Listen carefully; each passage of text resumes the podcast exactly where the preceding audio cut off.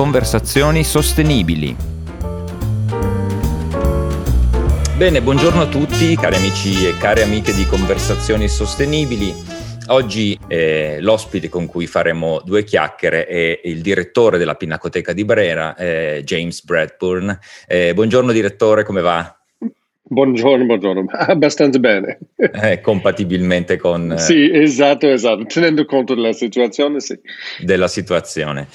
Dunque, presentare eh, James Bradburn non è eh, così facile perché ha fatto e fa eh, un sacco di cose, come dicevo, è il direttore della Pinacoteca e della Biblioteca eh, Braidense, ma è anche architetto, è museologo, è curatore, è editor di riviste, è docente universitario e da alcuni anni lavora in Italia, prima ha lavorato a Firenze dirigendo Palazzo Strozzi, ora alla Pinacoteca di Brera. Quindi la prima cosa che le chiedo, direttore, è lei come, come preferisce definirsi eh, fra tutte queste cose che fa, che ha fatto? Che... No, ma la, la mia definizione preferita è una giardiniere. Giardiniere? Giardiniere perché il mio compito è di far crescere persone, iniziative, idee. Uh, tutta la mia vita professionale è coinvolto a lavorare con le squadre, con le persone brave, interne, esterne, uh, di diversi campi. Uh, il mio ruolo è veramente di alimentare, alimentare guidare, um, aiutare la crescita d'altrui. E questo per me è come io mi definisco. Se devo trovare un altro modo di parlare, io posso dire che sì, io sono molto sperimentato nel campo dell'apprendimento non formale. E questo tocca a tutte le maniere in cui vogliamo apprendere per le pure gioie di apprendere. E questa, anche questa idea della il percorso, uh, il percorso di apprendimento che è autogestito e autoguidato è anche molto uh, vicino al mio cuore, però se io prendo un singolo definizione, veramente il giardiniere. Ah, bene, ok, allora parliamo con il giardiniere James Bradburn. Eh, sì, il giardiniere di Brera, sì, assolutamente. Il giardiniere di Brera, perfetto. Senta, la prima cosa che eh, le, le, voglio chiedere è questa. Eh, nel museo che lei eh, dirige eh, sono conservate opere eh, capolavori della storia dell'arte, dei, dei, dei, più grandi, insomma, da Mantegna, Caravaggio, Raffaello. Ecco, eh, che cosa significa essere custode di capolavori di questo, di questo livello? Cioè sapere di averli lì in casa?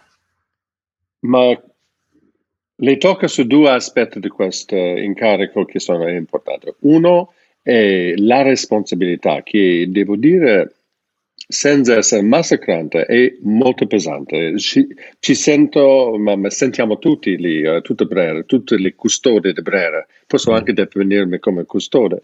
Uh, uh, sentiamo tutta la responsabilità perché c'è un patrimonio che dobbiamo proteggere contro tutti i rischi, tutti i ris- rischi prevedibili, con una previsione uh, molto importante. Quindi una maggiore parte del nostro lavoro è di assicurarci che le opere sono protette, conservate, protetti, uh, ristorati, uh, che c'è una tutela in senso stretto della cosa.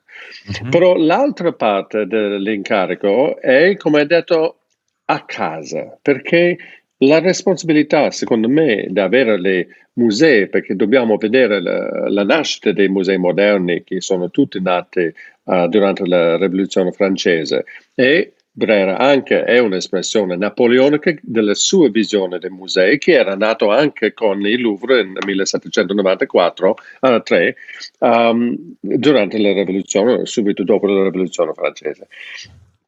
E questa è la missione di educazione popolare uh, l'idea che i rivoluzionari hanno preso le beni del re, mhm. privati, privatizzati, e invece di distruggerli alla Marinetti, hanno deciso di conservarli, però perché? Per averli? No, per renderli disponibili alla comunità.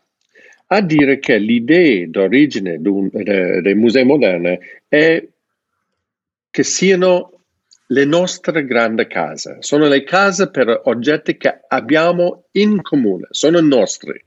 Questo Caravaggio è nostro Caravaggio. Il Caravaggio è un patrimonio di ciascuno cittadino uh, italiano, però ciascuno anche del pianeta in un senso. Conserviamo nostra più importante memoria e il nostro patrimonio.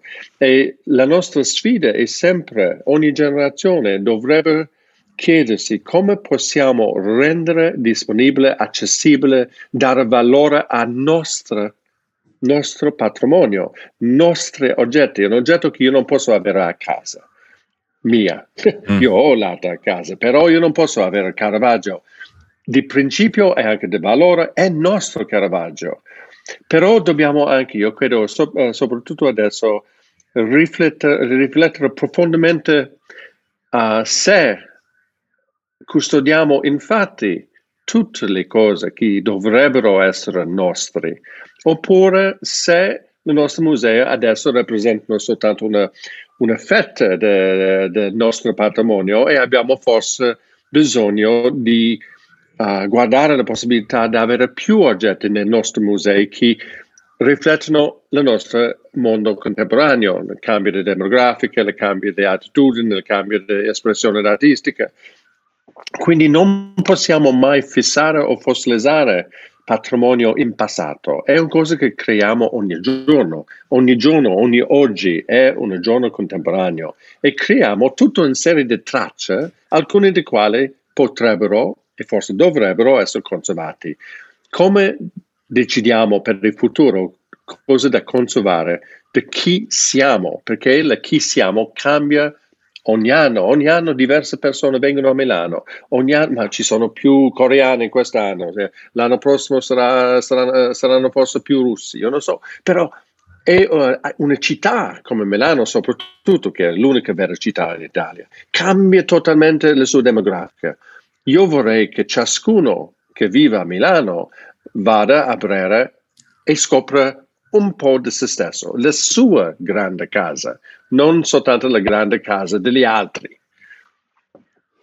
Mm, interessante. E, mm, forse a questo proposito, guardi, leggevo uh, un, su, un, su un, um, uno scritto, un articolo che lei aveva ha pubblicato recentemente sul giornale dell'arte, che um, il, il, pianeta e la natura, secondo la sua, la sua visione, insomma, sono arrivati a un punto critico e quello che sperimentiamo oggi, il Covid, è forse semplicemente l'ultimo segnale che ci, è, che ci viene che ci è mandato da questo enorme ecosistema che noi abbiamo stravolto. E in questo, a, a questa riflessione, lei legava proprio il ruolo dei musei. Eh, Assolutamente. In che senso, se ce lo vuole spiegare, i musei possono avere un ruolo importante nel non tornare a come era prima? Perché forse come era prima era, stiamo, eravamo diretti verso un, un, burrone. Sì, no, no, ma dobbiamo fare in passi. Innanzitutto, la crisi dell'ambiente del, è veramente la più seria che confrontiamo um, perché da prescindere le crisi, anche pan- da pandemia, anche guerra, uh, a parte l'ultima guerra nucleare a dire, uh, a parte le, le, le, le, grandi catastrofi, la pianeta è un ecosistema, questo era riconosciuto negli anni 40-50, l'idea di ecologia è emerso fortemente uh, come un riconoscimento delle um, interrelazione, la, la, la, dipendenza di tutte le parti sull'altro e l'impossibile di intervenire su una parte senza cambiare l'altro. Adesso vediamo che abbiamo purtroppo una lascita di interventi sul pianeta che sono stati presi senza considerare l'impatto sulle altre. Le tecnologie sono state sviluppate, anche le nostre tecnologie moderne. Le cloud, per esempio, in nebbia sembra innocente, non lo è, mangiano un sacco di energia. Uh, sono cloud farms, ma sono batterie che mangiano elettricità. So dobbiamo riconoscere che ogni scelta che facciamo come napolita, come società, ha dei impatti sull'ambiente e siamo arrivati, secondo me, a, a un punto di non ritorno mm-hmm. quasi. E sul punto che io stavo facendo con il mio articolo era in un senso tutti siamo, uh, siamo noi tutti complici in questo. Um, e io ho celebrato, io devo dire, io sono molto, infinitamente grato al Covid. Io, sono, io devo dire mm. grazie al Covid, perché Covid ha fatto in tre mesi una cosa che Greta Thunberg, con tutte le sue bellissime uh, discorsi, non poteva fare. Lei sognava di un mondo senza uh, le aree, il turismo di massa, tutto le, questo consumo e nessuno credeva. Brava ragazza che ha charmant, le, molto ingenua, le adolescenti, bla bla bla. In tre mesi di pandemia abbiamo chiuso gli aeroporti, le voli, eccetera ovviamente con un costo molto importante. Non possiamo negare neanche l'impatto economico negativo. È una sofferenza, però di, fare, di, di stoppare le crisi, di intervenire nelle crisi, dobbiamo fare una cosa drastica, non possiamo fare soltanto fare le nostre case a 18 gradi invece di 20. Questa, scusami, non funziona uh, è una forma di, uh, la, la, pandemia ha fatto una forma di rottamazione ambientale. E questa è la nostra parte nel museo e che e anche io sono grato a Covid perché ha lasciato un momento in cui possiamo ritornare alla nostra missione di servire la comunità e dire che non siamo qui per turismo era una falsa legame sempre che facciamo un museo perché loro portano turisti. Ma chi sono questi turisti? Le persone che vanno nelle grandi aree, che volano migliaia di chilometri, consumano migliaia di tonne di petrolio, ma non siamo qui per sostenere un turismo di massa, un turismo disinteressato, un turismo di uh, la, tick the box, uh, uh, indicare le caselle. Non siamo qui per questo. E questa pandemia ha lasciato spazio di dire, ok, ma abbiamo un museo, abbiamo patrimonio, abbiamo persone appassionate della cultura che hanno un fama per la cultura, però non abbiamo turismo e non muoiamo, le musei ci sono, i musei sono molto attivi, quindi abbiamo potuto dire stop a questa ossessione con numeri numeri di turismo, un grande, grande museo, un museo con grandi numeri, ma questo era sempre falso, un argomento non soltanto falso, non soltanto un bugia, era pericolosa per l'ambiente, di costruire un argomento economico basato su una pratica che contribuisce alla spoliazione del livello ozono, secondo me era un reato diffuso perché non era colpa nessuno. Non possiamo colpevolizzare la persona che ha preso l'aereo da andare a Firenze certo. da, da, New York. Non possiamo colpevolizzare uh, all'Italia perché loro hanno fatto. Non possiamo dare la colpa individuale. Però globalmente era una forte contribu- eh, contribuito fortemente a un reato contro l'ambiente. Quindi adesso possiamo tornare a dire perché abbiamo musei? Perché sono le nostre grandi case, non perché attirano, uh, attraggono turisti. Sono lì perché una società senza memoria è una società come, come una persona con demenza. Uh, merita la nostra, la nostra uh, cura, però non è, non è come vogliamo vivere. La memoria fa una società abbiamo un programma al museo, infatti per le pazienti con Alzheimer, io lavoro con loro e è, una situazione di, di, sostegno molto importante, però non possiamo permetterci di essere un mondo senza memoria. Il museo, da prescindere dal turismo, da prescindere indotto sul territorio, da prescindere tutti i meccanismi economici, ha un valore intrinseco senza il quale siamo meno civili che vogliamo essere. In, questa, in quest'ottica, ehm, visto che parliamo di una casa comune e che la tutela, la valorizzazione e le opere sono anche delle persone, di chi eh, dirige, di chi lavora in un museo, ma sono anche delle persone. Uh, io so che a Brera uh, voi avete iniziato una sorta di programma per come dire, trasformare un po' il ruolo dei visitatori, il, il ruolo di chi, eh, di, di, eh, di, chi, viene a vedere queste, queste, opere. Ecco, ma verso che cosa le piacerebbe che, che, che andasse questo, questo, questa trasformazione? Ma, ma le due sono, sono strettamente legate, perché se non consideriamo le persone visitatore, ma io do un esempio, un piccolo esempio. Mm-hmm. Um, io mi ricordo quando io sono arrivato in Italia, io credo che un grande personaggio nel, uh, nella cultura, anche una persona molto brava, uh, Mario Resca, ha detto che le musei dovrebbero considerare il loro visitatore come cliente. In cui lui ha giustamente uh, voluto che il museo, invece di ignorare il visitatore, apportava una certa attenzione come fossero clienti di una uh, di un magazine. Io sono in un senso delle idee di accoglienza, io sono d'accordo, però lui ha toccato un problema in, eh, concettuale molto forte. Quando io compro un iPhone, mm-hmm. io sono un, cli- un cliente, sì? Io utilizzo l'iPhone, io ho le benefits, io posso portare il mio iPhone, io sono contento, non contento, io posso scrivere a Apple se io sono scontento, io posso fare tante cose, ma io rimango un cliente. Okay. Come un visitatore rimane un visitatore. Non ha nessun vero diritto di essere ascoltato del, dell'azienda, del museo. Non ha un diritto, ha la possibilità, può scrivere quanto vuole, però non ha nessun legame di obbligo. Il museo può ascoltare, può ignorare, può fare cosa vuole. Sì? Però se io compro un'azione di Apple mm-hmm. e io divengo shareholder in Apple, anche con una singola azione, io ho il diritto di andare all'assemblea annuale, io ho il diritto di essere ascoltato, perché io, faccio, io sono un socio. Mm-hmm.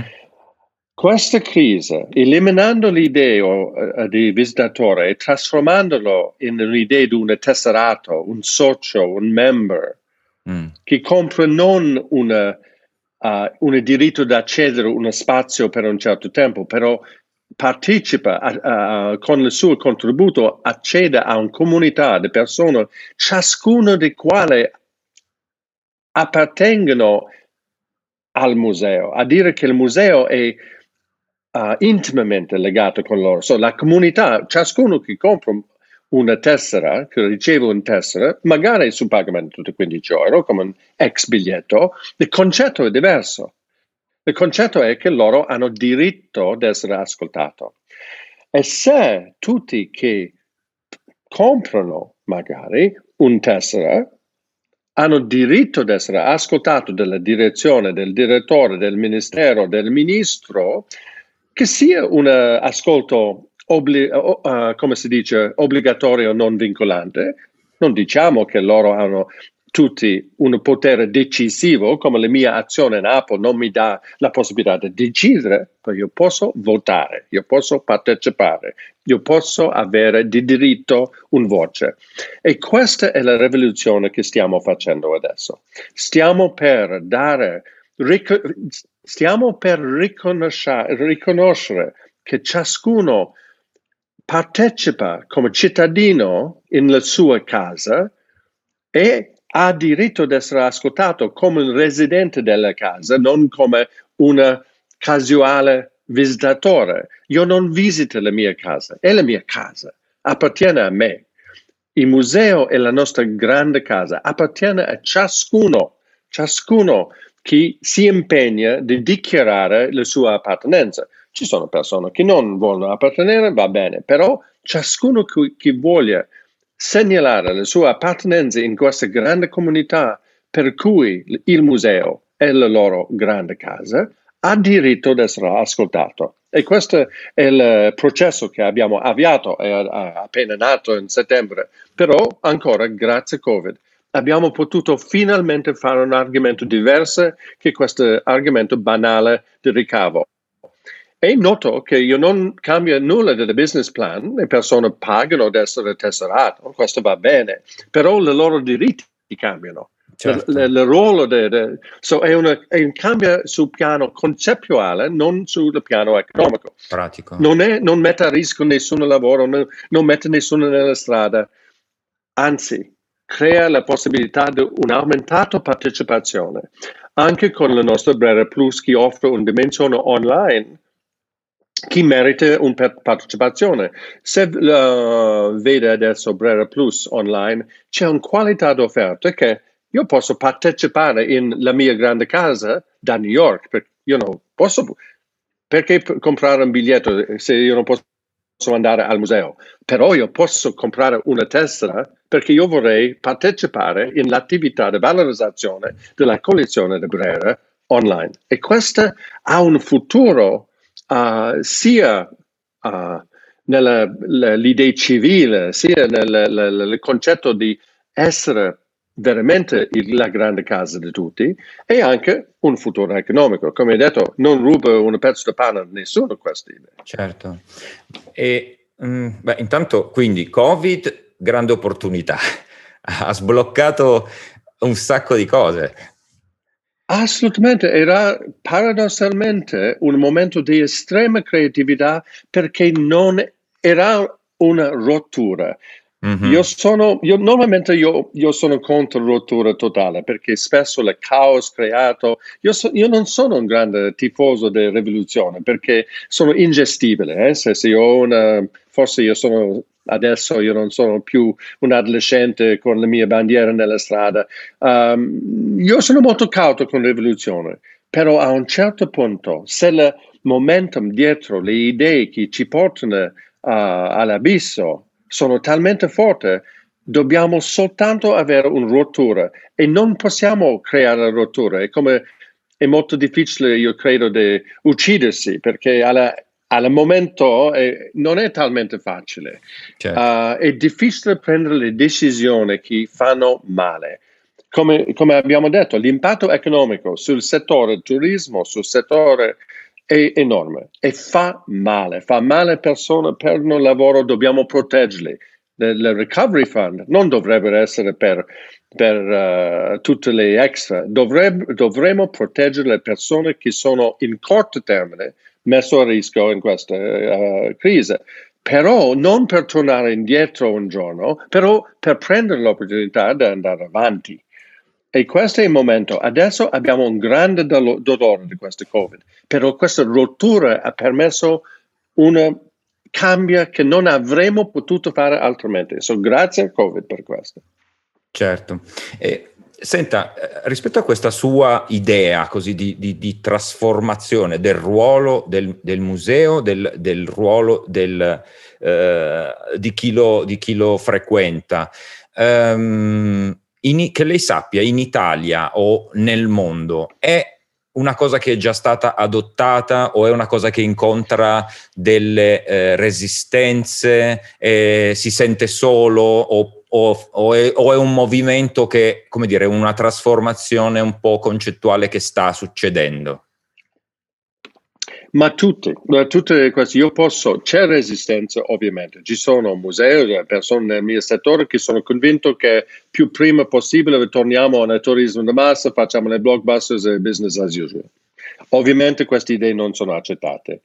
Um, c'è anche un, uh, una grande movimento. Se vediamo Black Lives Matter, se vediamo le uh, persone attorno al mondo che richiamano il loro diritto di appartenere alla loro cultura, le richieste di ripatriazione, c'è una diffusa sensazione che non sapendo perché e come, però i musei e le, le beni culturali sono stati privatizzati, non privatizzati dalle aziende, però privatizzati dal pubblico perché appartengono soltanto a un fetto del, del popolo, non tutti.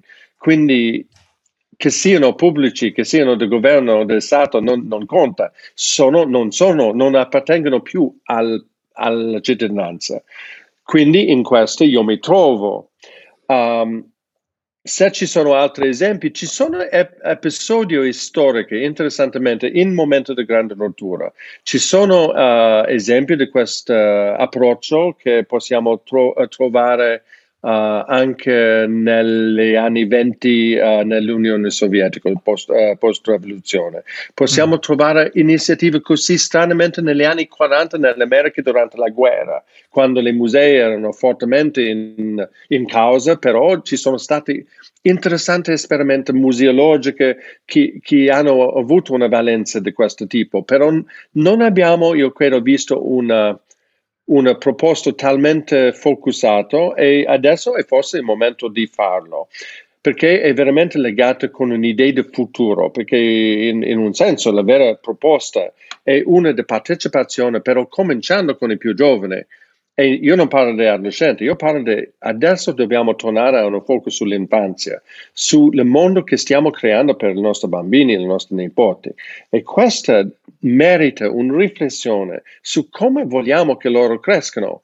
Soltanto com- come consumatore? No, dobbiamo ridargli un senso di valore, di valore reale, dell'ambiente ma pulito, di cittadinanza, di civiltà, di generosità. De, de, de, ma questo è il momento, non soltanto di parlare delle cose pragmatiche, però un mondo in cui possiamo ripensare co- il mondo che vogliamo. E questo è il momento giusto, perché possiamo soltanto fare questa forma di riflessione dopo una rottura. E quest'anno 2020 è stata una rottura. E dobbiamo, ci dice in inglese, non dobbiamo sprecare una buona crisi. Non dobbiamo sprecare questo momento nel panico dell'incertezza e, vol- eh, e, e il volere di tornare indietro, di fare tutto come era. È il momento infatti di immaginare un mondo in cui non ripetiamo gli errori di prima. E in questo io includo turismo di massa, io includo una um, sovradipendenza su prodotti di, uh, dell'estero. Uh, il fatto che io posso comprare un avocado adesso mi spaventa un po'. Uh, l'idea del chilometro zero ha un senso di tornare non a non par- parliamo di autarchia, però parliamo di una sensibilità dell'impatto sull'ambiente di ciascuna delle nostre azioni, dei nostri acquisti, dei nostri comportamenti. Dobbiamo riconoscere di dove tutto viene.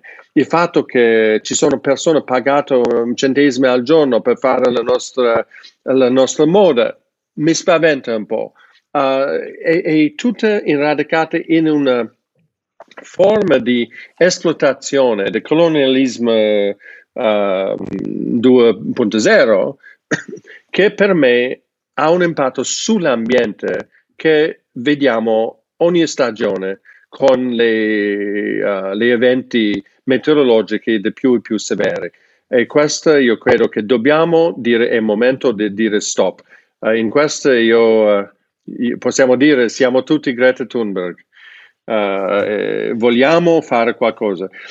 Uh, anche il museo potrebbe, eh, perché il museo pensano spesso, i miei colleghi, ma, ma, cosa fa il museo con tutto questo? Ma abbiamo altre cose. Possiamo anche noi essere più sensibili. Ovviamente dobbiamo anche contribuire, non possiamo ritirare tutto, questo sarebbe un po' uh, ingenuo di pensare che possiamo stoppare tutto, di proteggere i nostri quadri, dobbiamo avere climatizzazioni, però possiamo insistere che è fatto con un, un sistema all'altezza del risparmio di energia. Abbiamo fatto recentemente quattro pozzi invece di utilizzare le, l'acqua uh, del rubinetto. Uh-huh. Adesso abbiamo quattro pozzi che, che, danno tutta l'acqua che abbiamo bisogno per climatizzazione.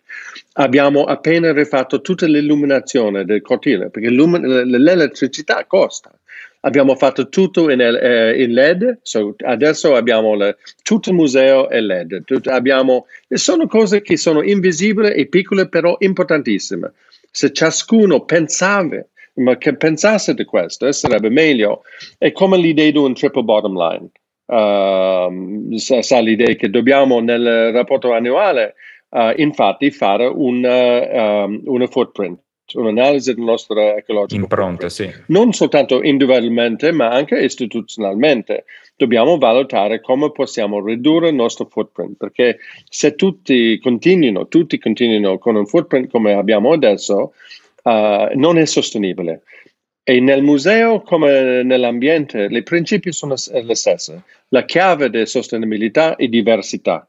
Quindi moralmente, socialmente, civilmente e anche pragmaticamente dobbiamo puntare su diversità invece di monocultura, perché le monoculture sono fragili e molto vulnerabili. E vediamo adesso, Italia, io non so quando, ha deciso di trasformare tutte le sue giovani creativi bravi in cameriere.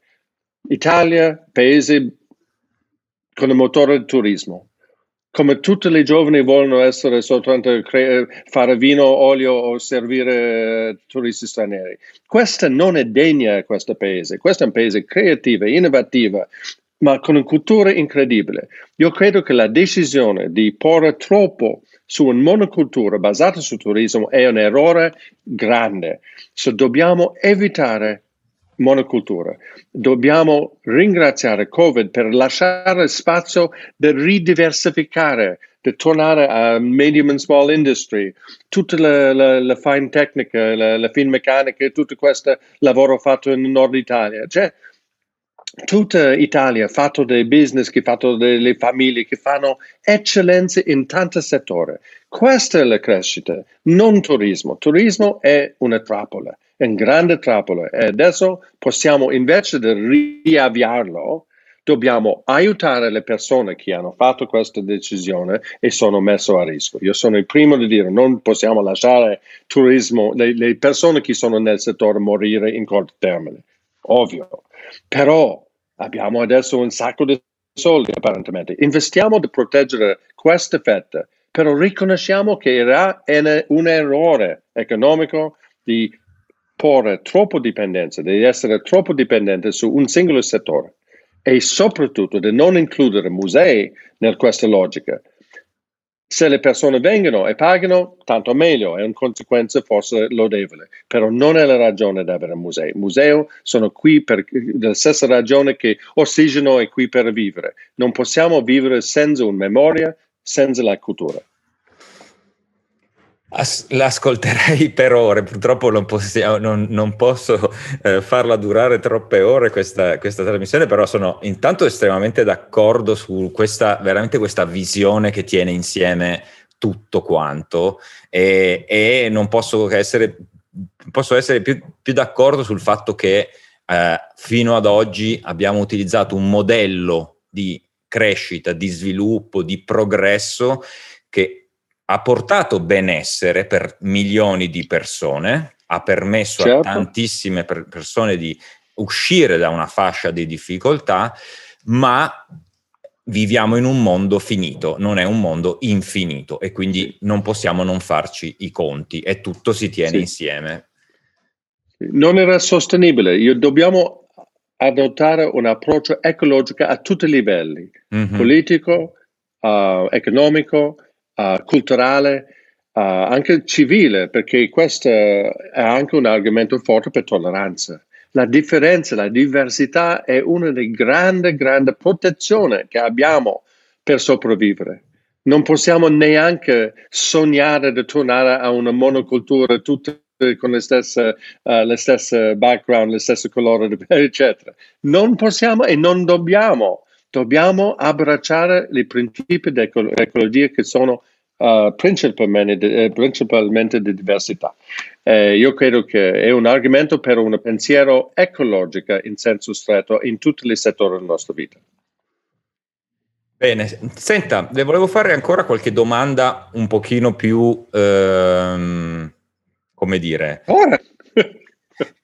Po', po' piccola, ma così, un po' più a livello di curiosità. Intanto volevo sapere, eh, la prima volta che lei è stato a Brera nella sua vita, ci è entrato da direttore o l'aveva visitata in precedenza? No, io ho visitato uh, in precedenza, uh, la, però la prima volta che sono andato a Brera era quando io sono andato la prima volta al um, Salone dei Mobili. Uh, ah. Quindi, infatti, e questa è una grande cosa anche, il turismo da massa è diverso che il turismo di fieristica. Il turismo di fieristica è sostenibile e interessante perché una persona che viene a un salone di mobile viene tutti, ma tutti gli anni e questa forma di ricorrente visita trasforma le singole visite in una pratica di uh, cittadinanza temporanea. Quindi io non sono contro il turismo, come tutto che io generale, dico non sì. è polemica, non è generale, è molto, anzi, è molto nuanciata. So, tutto che io ho detto forse sembra una polemica, è molto, dobbiamo essere molto, molto um, fine nelle nostre differenze. Turismo non è una singola cosa, certo. no? Uh, so dobbiamo declinare, è lo stesso come, è ovvio che vogliamo promuovere anche uh, un'eccellenza nel vino e olio, che, però non possiamo basare tutto il sistema in, in maniera che divenga uh, vulnerabile. È una cosa di vulnerabilità. So, I principi sono, sono strumenti fini, strumenti, non, no, non è un, un grande... Uh, Accetta che divide. Un grande, sì, sì, sì, il martello. Ok, uh, so quindi io, io, sono venuto per, e questo dovrebbe essere negli anni Ottanta. Però devo dire, magari vivendo a, a, Firenze, io non sono venuto tante volte. Io sono venuto per alcune trattative per questi, però non tanto. Mm-hmm. Però Bene, se... Eh, io, io, dovevo immergermi nel, nel spirito e le storie bredenze quando io sono arrivato come direttore cinque certo. anni fa. Eh, come, le, come, le, dicevo, eh, beh, insomma, di ambiente, di ecologia ne abbiamo parlato in, queste, in, questa mezz'ora ampiamente, portando tutto a una scala più personale e individuale. Eh, la, che significato ha per lei l'ambiente? A che cosa lo associa la, il concetto di ambiente? Ma infatti lo stesso principio io ho enunciato. Di, io, io, faccio molto la cucina, di um, porre sul locale, se non chilometro zero, chilometro 100, 150, eh, ma dire di, di porre sulle prodotti locali che richiedono meno trasporti, di porre sulle forme di uh, uh, allevage sostenibile, di, di, è una forma di sensibilità uh, una sensibilità delle conseguenze potenziali del nostro comportamento eh, e come separare il rifiuto e come prendere voli soltanto quando è veramente giustificabile. Uh, io non sono estreme come alcuni, io ho un collega Uh, uh, Robert James, che è veramente la voce per l'ambiente nel museo. Uh, infatti, la rivista che io faccio ha appena fatto un special issue uh, sull'ecologia, su, sull'ambiente ai musei. Uh, appare in tre settimane e ci sono persone che rifiutano di, di andare nell'aria. Io non sono rigide, però dobbiamo essere consapevoli che non, io non vado mai, per esempio, nell'aria per, per una vacanza. Punto. Eh, per me questo, io vado per lavoro quando io devo accompagnare un'opera, per esempio, questo è importante. Uh, io vado per partecipare in alcune forme di convegni che è meglio fare in presenza perché ci sono trattative che si fanno soltanto in presenza. Però io sono molto consapevole di ogni volta che io vado nell'area Uh, e anche io, io ho cominciato in pratica, pratica di comprare uh, carbon offsets uh, perché ogni vo- volta che met- mettiamo piedi nell'aria ci sono programmi per comprare carbon offsets. Ok, magari se non ne crediamo al 100% è meglio di nulla e anche almeno è un'evidenza di consapevolezza. Certo. Uh, che, che, che, non è, uh, non è banale la decisione di uh, volare. Quindi ci sono diverse, io credo che se ciascuno prendesse uh, veramente la responsabilità di essere consapevole, a questo punto non è casuale, il danno che facciamo sarà un danno che riconosciamo e possiamo discutere e ridurre. È soltanto l'ignoranza dell'impatto.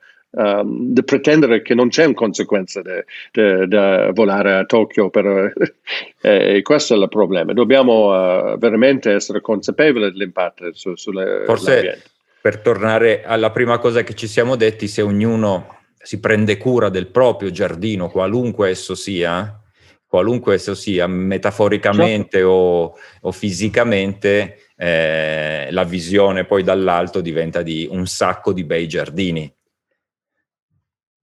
E questo è il scopo, perché il vizio della politica è di provare a trovare una soluzione che va bene per tutti, che non esiste non dovrebbero esistere perché questa è un'altra forma di monocultura. Io sono contro l'impatto di uno Stato centralizzato che do- dovrebbe prendere in mano tutto. Meglio creare condizioni. Io ho cominciato dicendo io sono un giardiniere. Dobbiamo creare le condizioni di crescita per ogni, ogni fiore. Le fiori sono diversi. Un rose non è un cactus, sono diversi.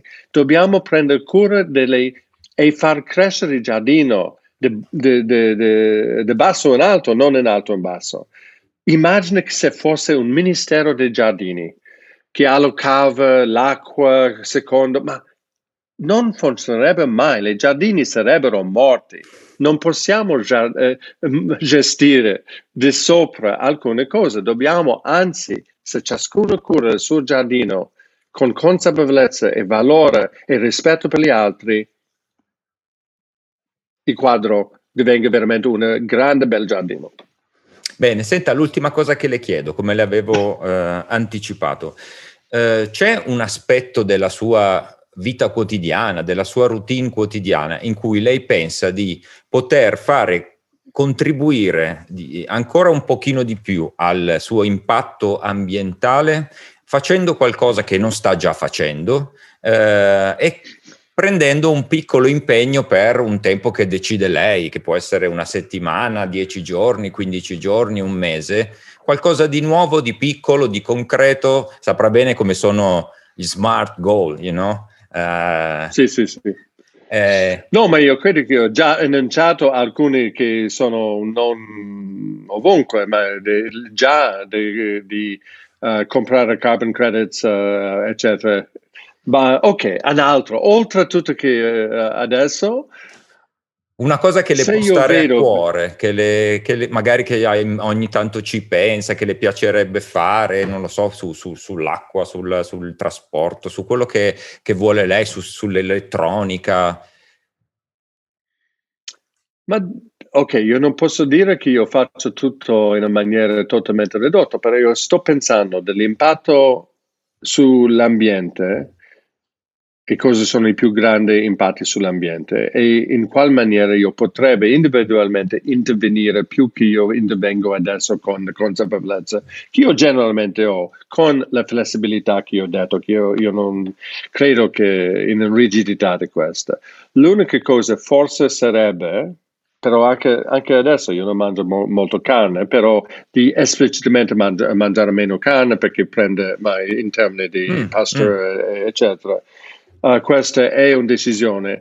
Per una persona che fa la cucina e non è vegetariano, ma a dire di, uh, di, di pratica, questo sarebbe forse difficile, però fattibile.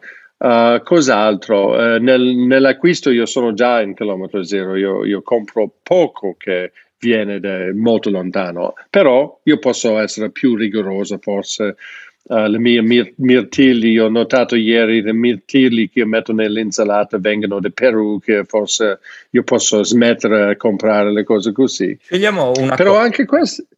Una sola, quella che le, le, le, piace di più, se vuole la carne, non so, mi dice per eh, qualche settimana. Sì, uh, sì, no, no, esatto, è cose così, un piccolo uh, regime.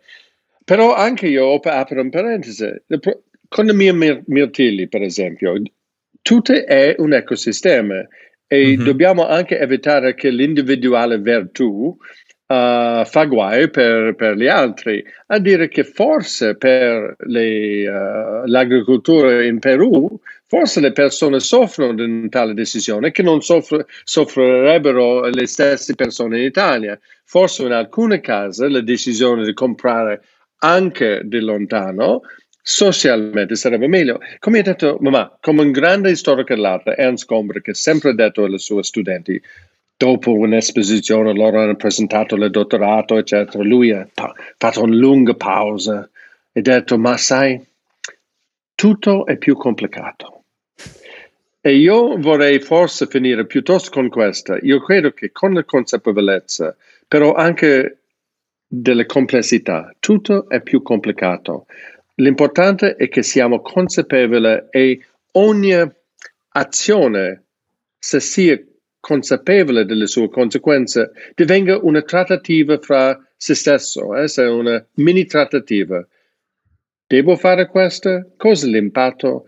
Chi va a soffrire? Chi va a... Uh, ma io credo che se possiamo alzare la consapevolezza del nostro comportamento, questo è già un progetto veramente valido. Sicuramente, sicuramente sono eh, molto d'accordo con lei. Um, quindi preferisce eh, così o, o, accetta di eh, prendere questo impegno? Io, io pre- ma io, io, io, io, non so, io mi lavo le capelle una volta meno al, al settimana, però mi sembrano che questo non è dove è ver- la vera sfida, però io posso proporre questo. Sì, no, no, ha, ha, ha ragione, non è, non è, forse non, glielo, non, l'ho, non, l'ho, spiegato bene, non è tanto l'impatto poi che si genera o che, eh, come dire, si, si, si, de- si toglie sul, sul, sul, um, sull'ambiente, è più um, l'idea di um, vedere che questa azione può generare magari un impatto emotivo, un'idea, una relazione, una connessione, un significato che magari non avevamo scoperto, oltre al fatto di poter essere di ispirazione per qualcuno, al di là del piccolo impatto del risparmio magari del detersivo sì, o certo. dell'acqua. Sì, sì, sì. No, no, ma come stavo dicendo, io, perché la sua domanda era cosa oltre che io, perché adesso io ho nominato già una serie di azioni che io prendo comunque mm-hmm. um, sull'attenzione che porto sul cibo, che l'attenzione che porto sul viaggio, uh, sulle scelte. Ma io, non, io, io, ho una bicicletta, io, io ho una bicicletta e non ho una macchina. Per, me. Ci sono tante cose. So, lei ha fatto un grande sfida, ma cosa più io posso fare? Io sono sicuro che io posso fare molto di più, però uh, adesso io, non vedo un esempio ovvio. Mm-hmm. Uh, uh, sì, non c'è un cosa che dice, ah, mamma mia, per ogni giorno io faccio tre docce e forse io devo fare uno. Uh, e non è il caso. Posso fare una doccia di meno ma, a settimana, eh, io lo so, però eh, è difficile trovare un, un esempio che alla differenza che stamattina io uh, sono stato nel mercato e veramente io, io porto molto attenzione alle scelte e di conoscere, di, ma io faccio molto attenzione a, al, perché se faccio, um, facciamo l'analisi, uh, la preparazione del cibo è, una, è, è inaspettatamente una grande source di energia, non la produzione e il consumo, perché consumiamo uh, il forno, l'elettricità, il gas. Il percorso del nostro consumo de, de alimentare è enorme e se pensiamo in un giorno mangiamo tre volte al giorno. So, quindi l'impatto di alcune cose che sono quasi invisibili è già qualcosa. La consapevolezza dell'impatto delle scelte che facciamo a cosa mangiare uh, e dove è fatto, chi le fa, quale produzione. L'altro sarebbe forse nella, nella zona degli oggetti che compriamo. Mm-hmm. Come, perché eh, come tutta l'elettronica, infatti, c'è un'enorme catena di uh, di domanda che possiamo fare sul materiale, sul litio, l'utilizzo del minerale rari, eccetera. L'altro è cos'altro facciamo? Mobilità. So, quindi, sì, sì, sì, certo. però quando io faccio la mia riflessione, io devo dire, se io vado in seconda classe nel treno non, non risparmio nulla in energia, per esempio, e non, non dipende dalla classe del viaggio, però io prendo il treno, io non, io non vado mai in macchina. Quindi io non so, eh, è, è posto una sfida difficile, eh, forse. Forse io, um, forse se io fossi un altro, io potevo fare un battuta qualsiasi, io, se, se, io rifletto profondamente, io non vedo una facile risposta a questa. Ok. Magari, magari, poi se le viene in mente qualche cosa lo, sì, possiamo, sì, sì, lo possiamo riprendere il discorso. Va bene, direi okay. che è stato, è stato piacevolissimo, io la ringrazio molto. È stato un piacere per me. È un tema molto importante, come hai detto, a parte l'incapacità di pensare ad un'azione personale, sul piano istituzionale, come hai detto, abbiamo avviato Ma, ma le Pozzi, per esempio, è un progetto che ha preso tre mm. anni e, e, un investimento di un milione, sono le cose importanti.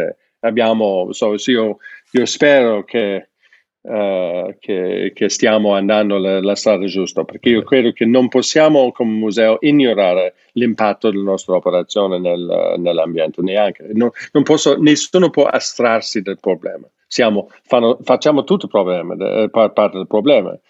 Um, anche la popolazione globale, guarda, l'impatto, la footprint dipende anche dal numero di, de, di, di piedi sul pianeta e adesso Adesso ogni, ogni, ogni anno abbiamo, dobbiamo ridurre il nostro footprint soltanto per accomodare l'aumento della popolazione. Questo in sé è tutta una discussione, però anche terreno minato.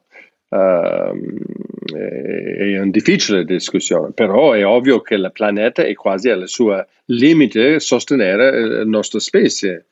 Uh, siamo, siamo troppi. So, forse una battuta sarebbe la cosa più sana da fare il suicidio. Uh, so, eliminare una persona, cioè, ma se, se voglio un, un cosa io posso implementare, corto termine, faccio solta, soltanto una volta, ovvio, però uh, forse questa è la risposta. la sua sfida è il suicidio, no, meglio di no. no, ma se il problema della popolazione, se uno su dieci fa questo piccolo, piccolo contributo, ma guarda. Va bene, grazie ancora direttore, buon lavoro e arrivederci. Ok, grazie a lei. Arrivederci. arrivederci. Ciao ciao.